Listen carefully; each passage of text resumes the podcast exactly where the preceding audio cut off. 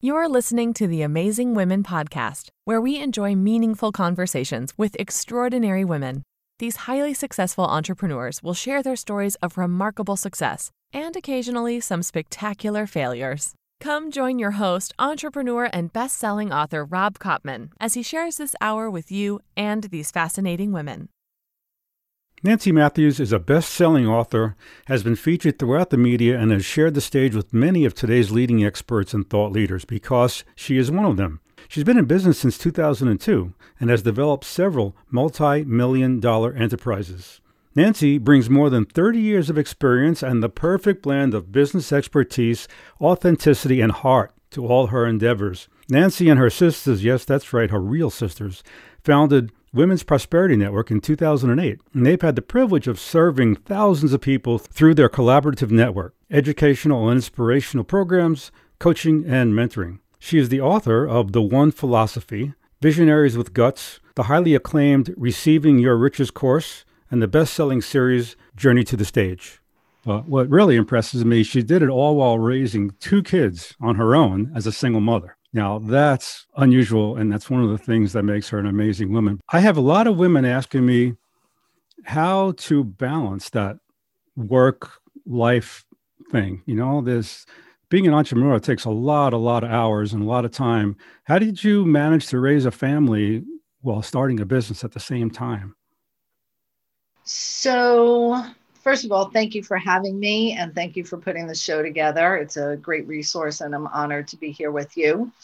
And as you were asking the question, um, I started thinking, how did I do that? I really, I was like, how did I do that? And the the key to my sanity as well as my success lies in the fact that early on when my my son was maybe three or four years old. So I just had one child at the time. And I found that I was stressed out and anxious, and I was still working as a legal secretary back at that time. And I found that if I woke up about 15 minutes or 30 minutes before I woke him up, my entire day was shifted and got so much better. Wow, that's so a really simple, easy thing to do that I bet you a lot of people just don't think of.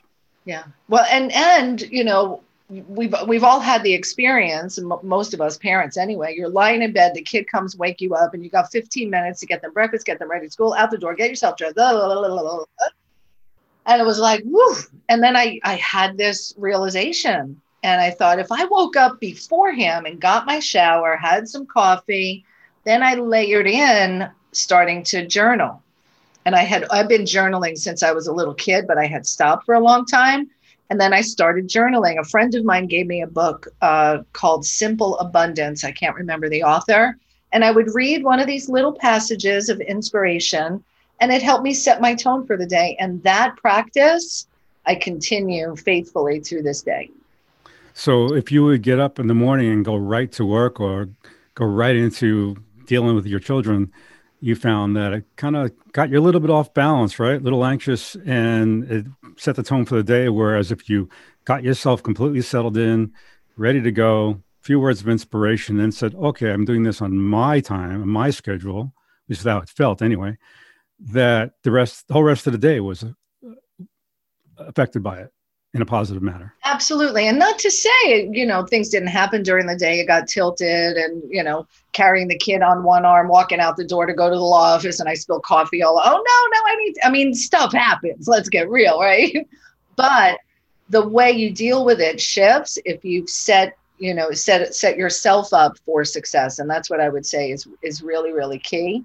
And in that space of just taking, even if it's five to 10 minutes for yourself before you start meeting the demands of the world on you, it actually reduces your stress, reduces your anxiety. And today, like so many of us use the, our phones as alarm clocks.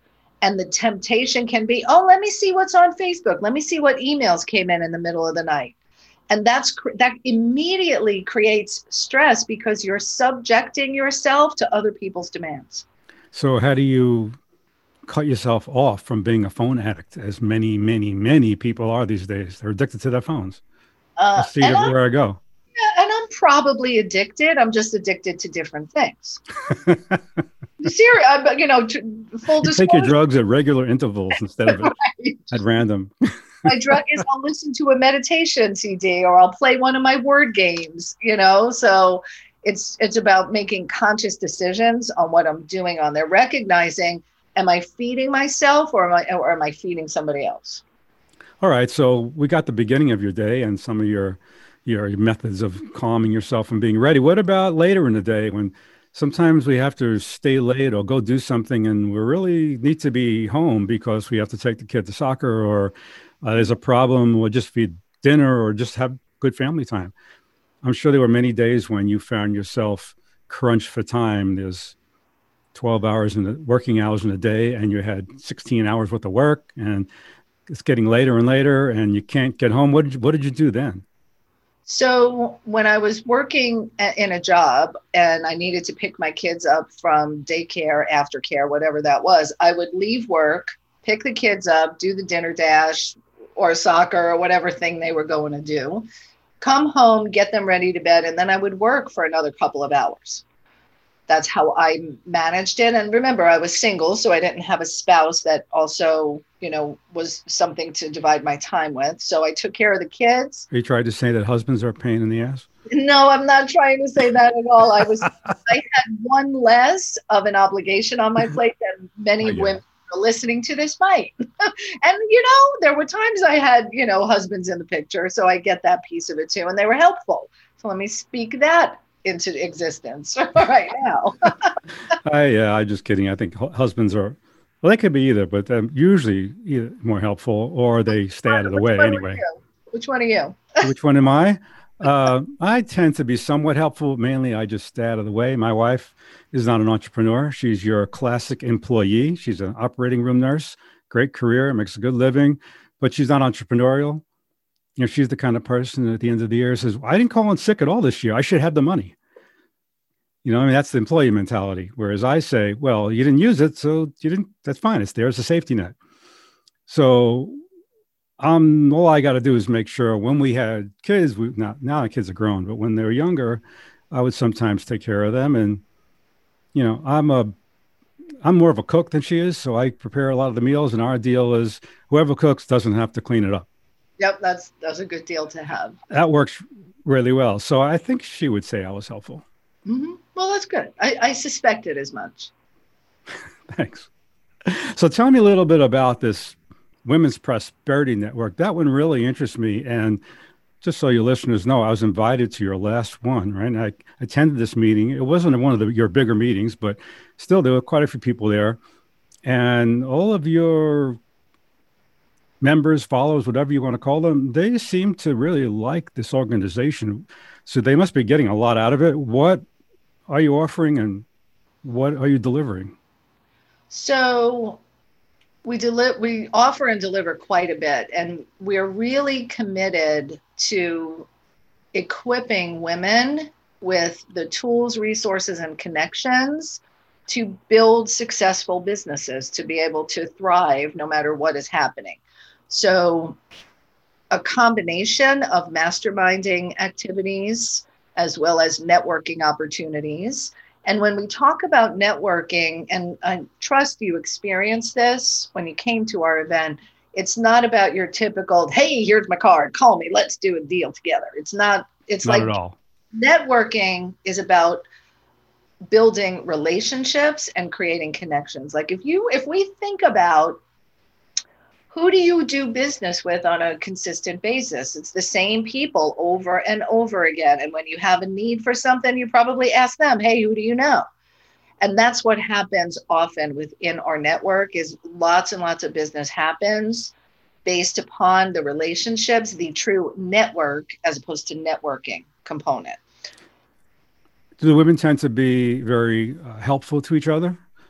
Amazingly helpful. And and one of the things that really warms our heart, and this happened a couple of times recently, is we had uh, people join us for the first time, and women at the end of our time together were practically in tears because of the level of support that they received from the other people that were they were in the groups with we do small subgroups in addition to the bigger meetings so that people can really get to know each other and what the, the statement was i had no idea there are women out there who'd be willing to support me in this. Way that's amazing that they feel that way. They shouldn't. Um, it's sad kind of sad in a way but i'm glad you're supplying that.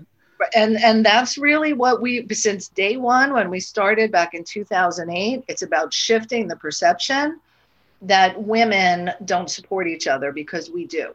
When we stand together and the more we can come together the more successful everybody is. And we we refer to that as co-opetition rather than competition. I see. That's nice. I mean i i see that a lot actually maybe because of the position i'm in. I see the women will, willing to help each other. Uh, I know that sometimes they have a reputation of being catty and territorial, but that's really what the teenagers, I think. Uh, the women and grown women in business, they seem to really want to help each other most of the time. But you're right; they may not know that. Yeah. So things have shifted, but there's still a perception that women don't support each other. So until okay. that changes, our work is not done. So, okay, so what can we, you know, what can we do? I like to help too. What, what could I do to help? You're doing it. I'm doing it. Okay, fair You're enough. You're doing it with this program, so it's fantastic and giving more voice to women to say how we've supported and lifted each other up, and and the other piece of it is, you know, being savvy, well-educated business owners. And um, one of the other things that we do is provide lots of entrepreneurial cha- training and especially through this the pandemic recently we worked closely with hundreds of women to show them how to shift their businesses to an online model as opposed to an in-person model.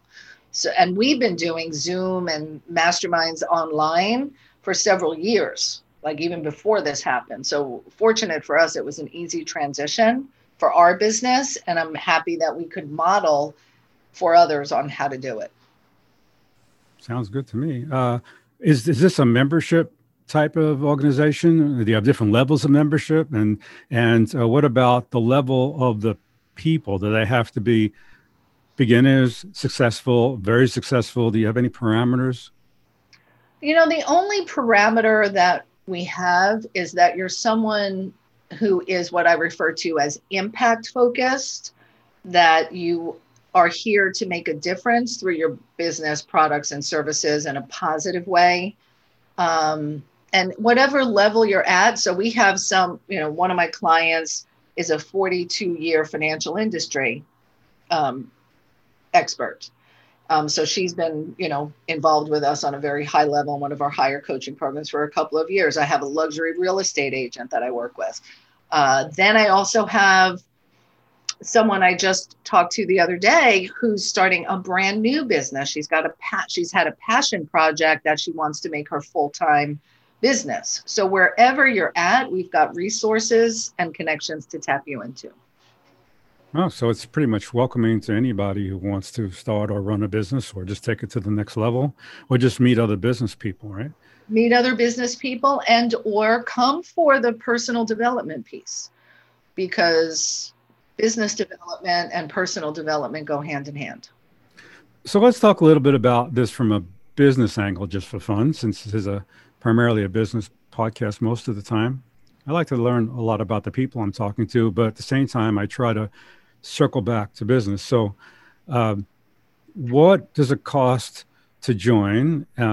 What auxiliary things do you have that you charge for? And uh, what's your level that most people join at? Great question. So, most people join at our gold membership level, which is either $34 a month or 350 per year. We That's also very have affordable. Okay. Very affordable. And, um, you know, with that, you get a monthly mastermind and group coaching call. Uh, that happens two times during the month, and you get highlighted uh, on that call if you want their spotlights plus lots of other benefits. Then we have a lower level membership, which is $79 for the year. And that doesn't have as much, but it's pretty good membership if you just want to check it out or get started.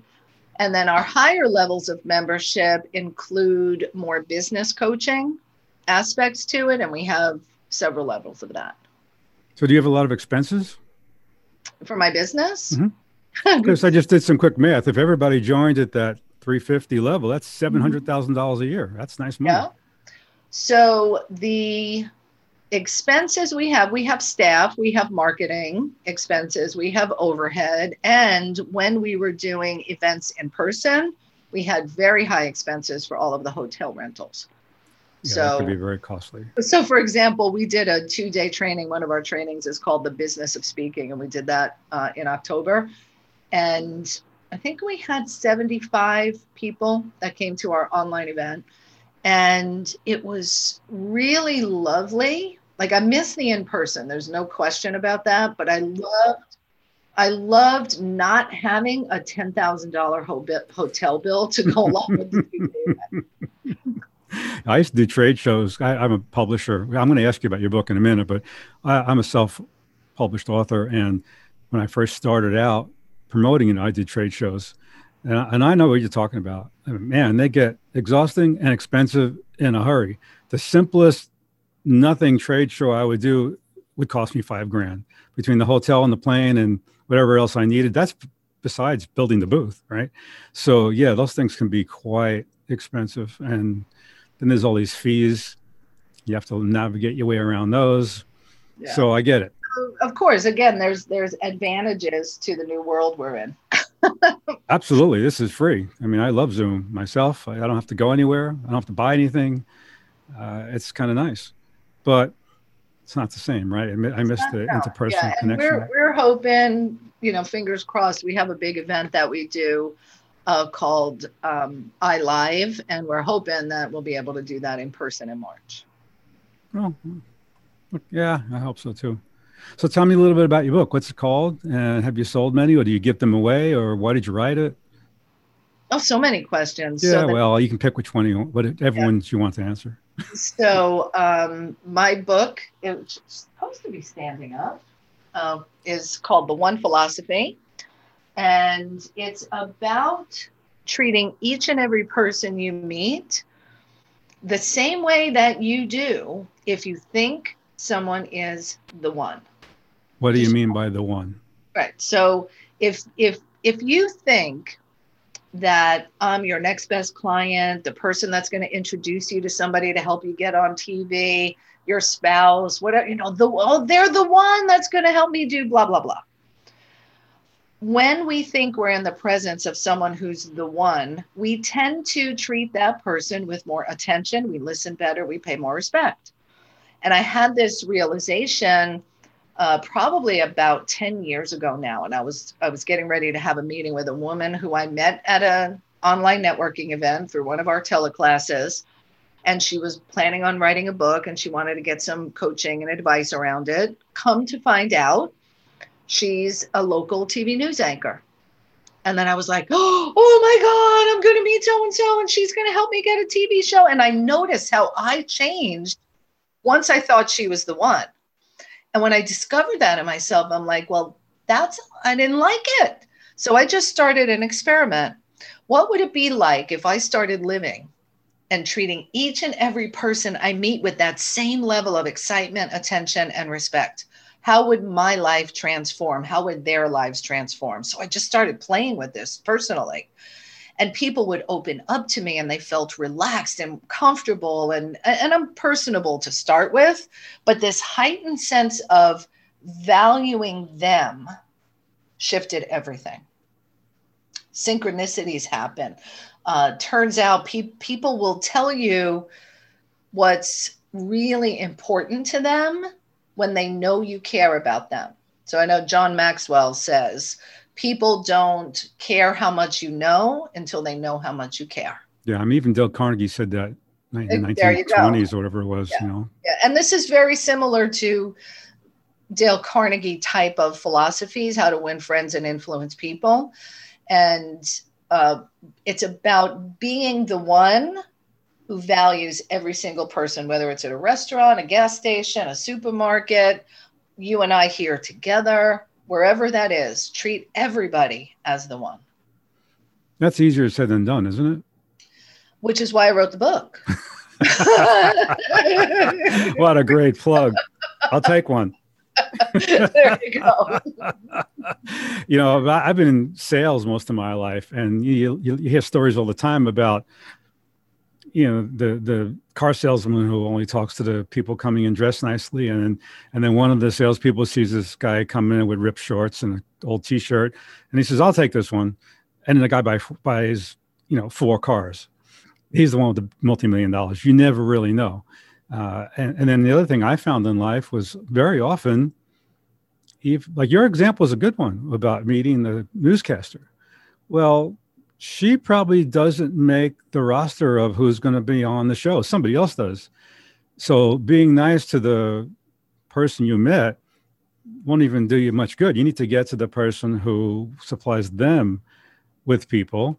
And that's a whole different thing but you never know who that's going to be, right? Or at a party, you meet people, you don't know who they are. so if you treat everybody well. Correct. And not only that, so if I treat her well, here's the deal. My overall general philosophy, which you may have a similar one, is to leave every person every situation just a little bit better because i was there i never i never want to be somebody who takes away i always want to be adding Nice. Um, I, you know, my personality, which is not necessarily uh, relevant here, but I'll talk to anybody. I don't care if they're, you know, making six dollars an hour, drives my, my windows, crazy. or they're the president of the United States. It doesn't matter. it doesn't matter. Does it drive your kids crazy too? Do you talk to everybody? I was like, as a matter of fact, I do. um, a little bit. Most my I used to bother my wife a little bit. See, you, you, know, she and she would say, "Well, do you how how many people do you know?" I'd go into a supermarket, I run into somebody I knew all the time. It hasn't happened to me in a long time because I'm doing different things now. Because we're stuck in the house. well, I, I don't mean yeah, very funny. I don't mean right now. I mean the last the last fifteen years. I know. I know. Um, I'm not quite as I'm a very friendly guy, but I'm not social. And so uh, what I'm doing just doesn't lend myself. I used to, well, here's an example. I, mean, I started, uh, I'm a Jewish guy, and I started this Jewish singles organization here in Phoenix like 30 uh, something years ago.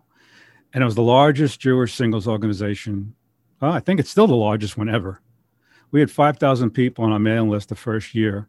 And I, I ran the meetings, and I was the founding president. So when I was in the Jewish community, anyway, there was always a lot of people who knew who I was. I didn't know who they were, but they knew who I was. So I was much more of a celebrity, if you will. So it happened to me all the time. And I was a school teacher for a little while, and then I run into my students every once in a while. Uh, now that I'm mostly a financial planner and doing this podcasting, I don't really affect as many people. Although that may change, right? I mean, I may get famous as a podcasting host. Who knows? Yeah, that'd be uh, that'd be okay with me. Although I don't really like the fame. I like to, like you, leave people better off than when I met them and accomplish things. And, and quite frankly, sometimes I like the money, but I'm not doing it for that. Yeah, I like the money too. Yeah, we all do, but that's not. I love the money actually, but it's not what gets me out of bed and excited in the morning to go do something. It's it's fun when the checks come, but uh, if it wasn't fun getting there, I would never have the checks because I only do things I, I want to do and I, I like to do. So, what about you? I mean, is most of your income coming from this um, prosperity network, or are you doing other things to generate income these days? Um, no, most of it comes from there. Uh, I do speaking and coaching, and I have some products that I sell online. Um, but you know, my revenue is derived from coaching, mentoring, the membership, things of that nature. Isn't that nice? You look at your bank account and you see all these zeros, all these numbers, and you, and you know that behind all those numbers are all, all those people that you've made their lives better. Yeah. Because that's a way of keeping track, right? The more money you make, the more money you've helped, the more, more people you've helped, rather. And there's direct correlation. Not so much if you're a Wall Street guy.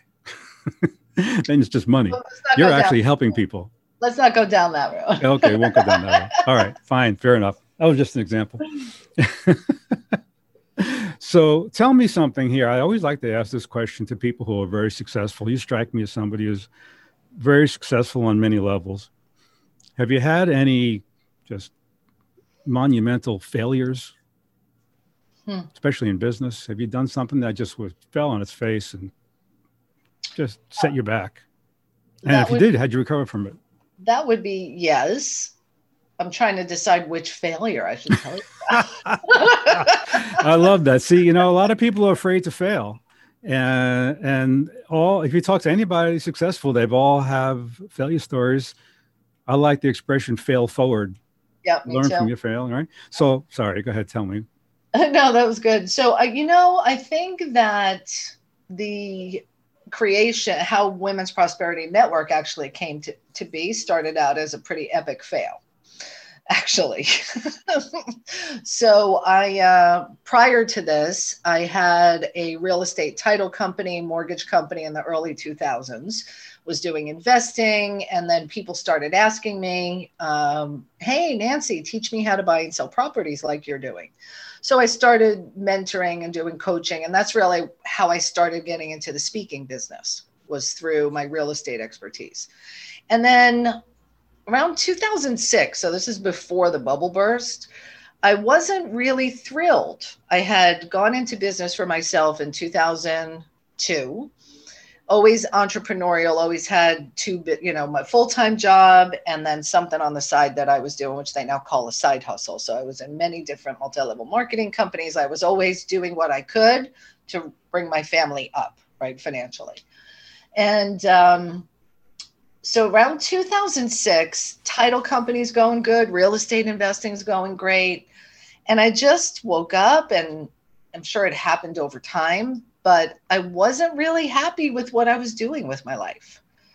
I had the money i had the success business was going great but i it wasn't fulfilling and it wasn't rewarding. Like you were talking about before right? Just to wake up and go do another real estate deal didn't light me up. To do another real estate like is this what it's all about? And I, in my company, employed my two sisters and my best friend. So here I am providing sustenance for my family, and I'm like, I don't want to do this anymore. And Ooh, I, that's a tough one. That's a heavy weight on your shoulders. It was a heavy weight, and and I felt I there was a about two year time where I really didn't see how I could shift things but that's when my, my one of my sisters and I started doing more of the real estate training and development, and we were shifting into that direction, and that was fun. Um, but I wanted, I, there was something more, and I attended an event to get training on being a speaker, and at that event, this man says, who was teaching, he says, "Wait a second, I'm looking around the room. There's about 80 people here, and only 20 women." Why aren't there more women here? Speaking is one of the highest paid professions, and we need more women speakers to be leaders, standing up as women, not women acting like men. And that was a moment for me. Something in the pit of my stomach got me, and I actually jumped up out of my chair and I was like, That's me. I'm going to. Like I had not had had a moment like that before. Got to Epiphany. Yeah, I love it. And at the time, I thought I would be like a forefront leader for women's real estate and things like that. So at that event, I got approached by someone who had an idea for a women's seminar company, women's personal and professional development company. And she had a business model and a plan, and I was going to come in and be the real estate expert. And I was like, that sounds great. It was lit me up. I felt more fulfilled. So we spent about six or seven months planning and doing all this. And she knew the event industry and seminar company, blah, blah, blah, blah, blah. And after about six months working on this project uh, and investing about 75,000, so not too, too bad, but pretty steep, um, it was a bust. Just didn't work. People didn't Just sign up. It, I could tell you a you know a number of reasons, but here's what happened was that well before you move on okay. I understand $75000 is not chump change that's real money but it's not like a million.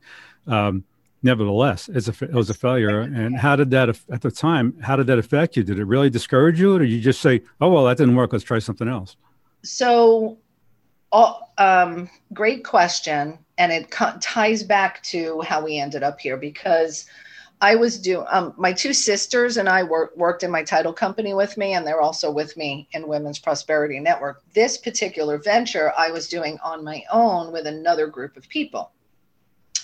And everything culminated at this big event for women we were doing in California. And 500 people are supposed to be there, and only 50 ended up coming. That's painful. That's painful, right? We talked about how much it costs to put on events a little while ago, right? That's really hard on your ego, too. Uh, all of it, all of it. So I'm I'm sitting on the airplane on the red eye, flying back to Florida that night, completely you know, head in hands, dejected, crying. What am I going to do with my life? Now we're talking, it's the end of 2007, and the whole market, real estate market has shifted. The recession is about to hit. I already got rid of my title company, sold my title company, and I was like, what the heck am I going to do now? I was cleaning up my language because that's not what I said. like, okay. oh, head in hands moment. What am I going to do? Yeah. So the flight oh, wasn't the only red eye in the house. You had red eyes too, because I'm sure it was devastating. It was devastating. And as I, I sat on the plane coming home, I heard a voice in my head, and I'm not crazy, but it was this woman named Kathy Dedek, who I had met two months prior and shared with her the vision of what we were creating for women. And she said, I'm in. And I got goosebumps thinking about it at this moment because I knew we were on to something, it's just the way we did it needed yeah. to be. The idea was sound, but the execution didn't exactly. Well, and and this is something that I taught people through this recent um, pandemic, is that when change happens, it's not time to give up. It's just sh- a, a shift, a pivot. You know, and the key is to do that early so you can be the change before change changes you. Oh, that's a good one. I like that.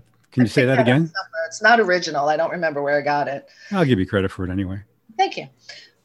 Be the change before the change changes you. I like that. Yeah. And that's pro- you part of the reason you resonate with it is I'm sure you've done that in your life. Oh like yeah, many times, and that's why I'm here now because I got tired of doing what I was doing, and I had all these workshops and seminars. I was teaching people how to take Social Security, when to take it, how to take it, in regards to retirement. Had uh, got better and better at presenting, and mm-hmm. my last one, I was really got good, and I got everybody in the room to come and make an appointment and come see me in the office, and then I got a client. And I was okay. We finally figured it out. Let's go. the next week, everything shut down, and I was left holding the bag with nothing, no prospects, nothing. I said, "Well, am I going to rebuild this business? Am I going to change with the change, as you say, or would I rather do something else?" And I couldn't decide. So I started this podcast to look for clients, actually. Mm-hmm. And as I started doing it, I fell in love with it. And I lost interest in looking for clients. Now I'm looking for women. So I just like doing what I'm doing. And who knows if I'll go back to being a financial advisor or not, but I get you. Mm-hmm. I moved with, I changed, even though I changed careers a lot in a way it's business is business. Same thing. I'm still helping people. it's all people. It's all people. Everything is people which is why i'll come back to the, uh, the one philosophy. The one philosophy and living that way which you say is not easy to do all the time um, that everything we want in life whether it's that cup of coffee from the starbucks the supermarket the money you're going to get paid by the client whatever it is there's people involved in everything why wouldn't we put more focus on our people skills? How we treat each other, how we listen to each other. And just for a moment on my soapbox, if people had better skills in listening and communicating with each other, our country would not be in the state it's in right now. Well, if everybody was really good at listening, wouldn't they all be therapists? Sorry, just had to throw. I couldn't resist. Maybe. no, I actually, you know what? In all seriousness, I agree with you. Although it's kind of like human nature, you know, is if you look at the history of the world, it's never really been all that rosy like it that. is a human nature. I think that's a false assumption. Really? Okay. Well, this is not the forum to argue about that, obviously. So we Well, won't. we'll come back for another day. Yeah. Okay. Yeah, we could do that. Right. I'll have you on my show about that one. Okay. but um, some people are better at listen, listening than others, and I agree. That's a skill and an attitude that everybody really should have at least a piece of, right? I mean, unless you maybe you're a coding engineer type who likes sitting in the dark in the office and working on the computer all day, You they typically don't have much people skills, and they don't Well, really need them. I disagree. That person still goes to the supermarket, eats out at restaurants. That's true. People is involved in everything we do. They have siblings that they need to communicate with and relate with, and children that they want to raise up and parent. Like it's everywhere. So that's my next project, by the way. My next project I'm developing is something called the People Skills Academy. Sounds good. You know, nobody does anything on their own, right? Yeah, you know, we always need some kind of help and corroboration. I like collaboration myself. I, I much rather work with other people. Uh, sometimes I need the help more times than others. A lot of things I do are really just me, but I didn't get there all by myself. I just got to a point where, all right, I got it. Thanks. And I could do it now, at least for a while. Other times I need people to help me all the time. I find doing this podcast is interesting because I need people on every show. I'm not, I don't have a podcast where I'm just pontificating and giving my opinion like Rush, like a Rush Limbaugh, for example. Um, I'm having interviews. All my podcasts are interviews. So I'm learning even more about how to communicate with people and how to keep an open mind. And I try to talk no more than 10, 15% of the time. Let the, my guests do most of the talking it's uh, it's interesting. I, I can't really argue with you. Seriously, everything does involve people to some Yeah, extent. when you when if we really pause and think about it, the the thing that would bring us so think about this. The last time you felt frustrated, irritated, or angry, was there another human being involved? the last time, no, not really. It was something I did, but the time before that, yes, Okay. close enough. Close enough. Most time, most So- of the time, it involves another human being. and even if it's ourselves.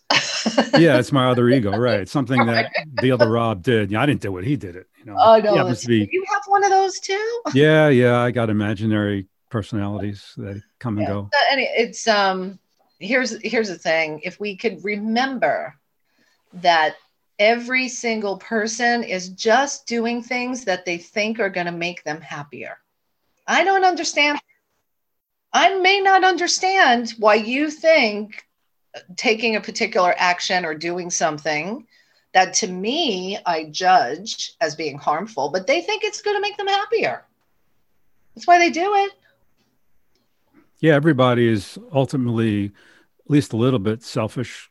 They do things for themselves. Even if they're helping other people, they're doing it for themselves. But it doesn't it matter. makes us feel good Makes you feel good. Yeah, Yeah. because it's for you. But that's okay. It's a really nice way to be selfish, right? exactly Help the world to make me happy. I mean, that's that's a great formula. I'll, I'll, I'll show you some personal something about what you're talking about, but people. Um, I occasionally suffer from depression, and um, I it comes and goes, and I find that I truly love my wife. We've been married 30 years. She's great. Uh, congratulations Yeah, uh, but you know, it's work. Marriage is work. It's a challenge. It's not always rosy.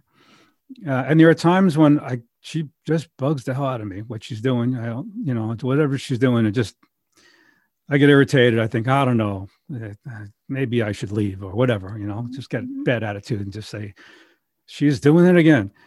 And then I I stop, take a step back and look. And I say, okay, Rob, is it really her or is it you? How you? Take a take a check. You know, take a look. That's, impre- every single time it's me because when the depression goes away i fall in love again. And she hasn't changed at all. Mm, that's beautiful self-awareness. That's really something. It took me a long time to figure that out.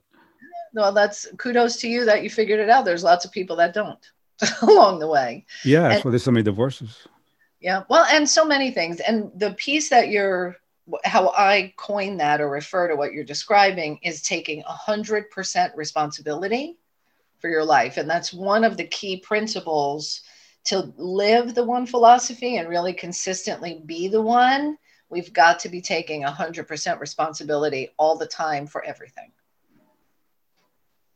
That's great. Yeah, because nothing's really anybody else's fault. Because even if you didn't do it, you let them do it, or you participated in some way, or you were affected by it when you didn't have to be. Mm-hmm. So you're still taking 100% on your shoulders, right? Well, and what do what good does bitching, moaning, and complaining about something someone else did or the injustices and the if if that doesn't solve anything? Works great on social media but does it solve anything? No, it gets more people engaged. It makes the people doing it money sometimes, makes talk show hosts money, but it only helps them. And it, it's short term. I have to believe it's not long lasting.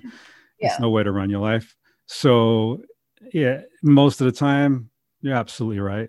You know, complaining, worrying too. It doesn't help at all. Exactly. Exactly. Doesn't doesn't do anything. We went in so many directions on this show. Today. Yeah, I guess so. Well, that was a nice philosophical uh, discussion. So tell me before we leave here, um, what can I do as a podcast host for these amazing women? And, and I've met really a group of um, really amazing women. Uh, and you're one of them, by the way. Uh, all different ways they're amazing. I mean, I think most mothers are amazing just by raising a family and keeping house if that's what they do. But there are people who just juggle all these different things and have really changed the world in their own way and uh, continue to do that. So I'm really impressed with some of my guests, actually, most of them. Okay. And I could find more people to talk to, but I want to do something. You know, I'm trying to change the world too. I'm here to support women in their endeavor to, I don't know, be more empowered to get better, to get more what they want, uh, especially business women, but it could be any anybody. Uh, what's needed out there? What should I be doing? What should I look for? You have any ideas, any suggestions on a direction that I should go that would help the most amount of people, women anyway? I don't care about the men. Mm-hmm. So keep doing what you're doing. That's funny. You don't care about the men. I'm keep only teasing. I do, but not for the show. I don't care about them. Actually, I've uh, had two male guests on, but most of the clients were women. That's why I had them on.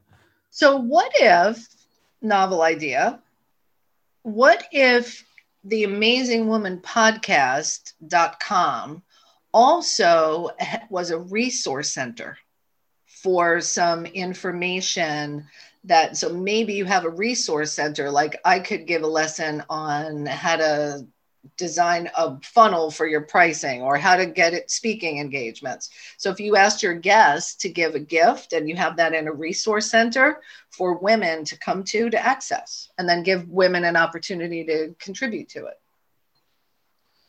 Sounds pretty good. Yeah and let, let's uh let's use the army method and make the vol- make the person who suggested volunteer. will you, will you, will you do it for me? I'm thinking we're right going to have that a one. follow-up conversation. yeah. Let's do something. Uh, I, I love that idea, and I will keep that in mind and try to develop that. I won't try to develop it. I will develop it. Well, maybe we'll co-develop it hey, that'd be great. You know what you're doing. You know women better than I, I think you know women better than I do. Maybe not, but I think you do. It's probably a pretty safe bet.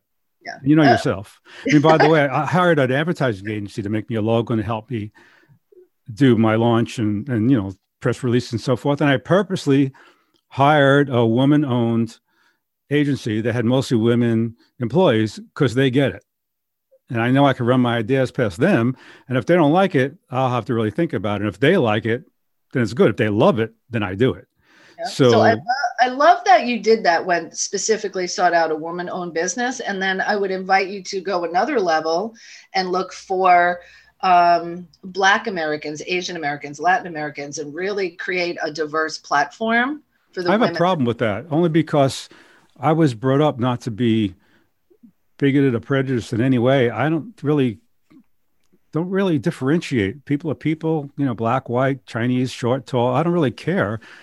But I guess I could force myself to well, make categories. Not, so it's not so much about forcing yourself, but representing a diverse group of women because if if and I, I don't I'm not saying this is the case, but if always if if all some little Latin or black girl sees on this show is white people, then she's going to think, well, they can do it, but I can't.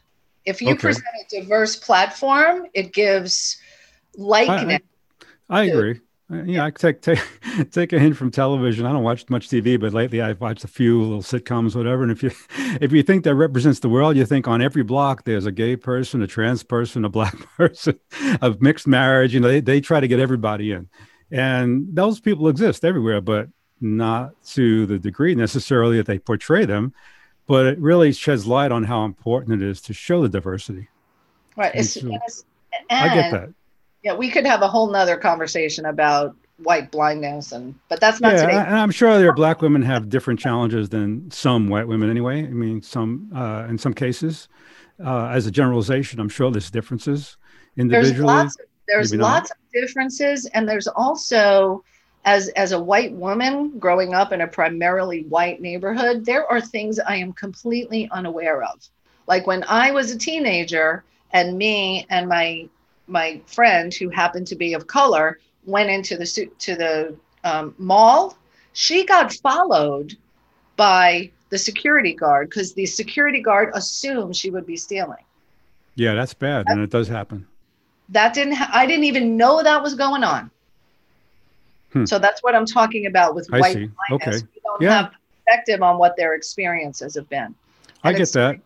Time for us to know more, do more, and be more for each other. And it comes back to the one philosophy. Yeah, and you could you could pick your group. They all have their own challenges. It's not just color, right? It's all the other other well, things. okay, we're going to go. That's a big one. It, it's a huge one because it's so baked into our system of challenge and injustice and discrimination. For example, on mortgage applications, there was just a study that came out. If you're a person of color, if you block, mark off the box, you're going to get higher interest rates than the person that marked off the white box. Wow. Fact. Yeah. Prove it. Immoral, illegal, unethical, but it happens. We need to stop it. Great, we do. Yeah. Yeah, yeah, we do. And all right. Well, you know what? Sage advice from somebody in the trenches. Um, and, um, I'm just uh, a woman on a mission to help us all be the expression of love and compassion more. That's all I am. Well, that's a lot. That is. It's not all you. That's a lot. I mean, you say that's all I am, but that's that's that's a lot. I uh, if I was wearing a hat, I'd take it off to you. oh, you're great. I really enjoyed this conversation. I really did, and I, I'm going to take your suggestions very seriously, and I'm going to act on them. Awesome. Thanks and, and so I'm really glad I asked. I love your openness. Any uh, last words of wisdom you want to leave to for my listeners, or how they can get a hold of you, where you are, what's the yeah. best way to find you? Um, I'm I'm very Googleable, so if you just Google Nancy Matthews, you'll find me on nancymatthews.com, social media, Women's Prosperity Network.com. So um, I do hope you get in touch. And last words I would say is just remember to be the one who lets others know how important they are. Nice ending. Thank you, Nancy. I, I appreciate it. Thank you so much. I appreciate being here. Bye, everybody. We're done. Thanks for joining us today on the Amazing Women podcast. Subscribe now and get the latest episodes sent to your device every week. Go to our website, theamazingwomenpodcast.com, to hear bonus episodes, download free business tools, and join our family of amazing women. This podcast is a part of the C Suite Radio Network. For more top business podcasts, visit c-suiteradio.com.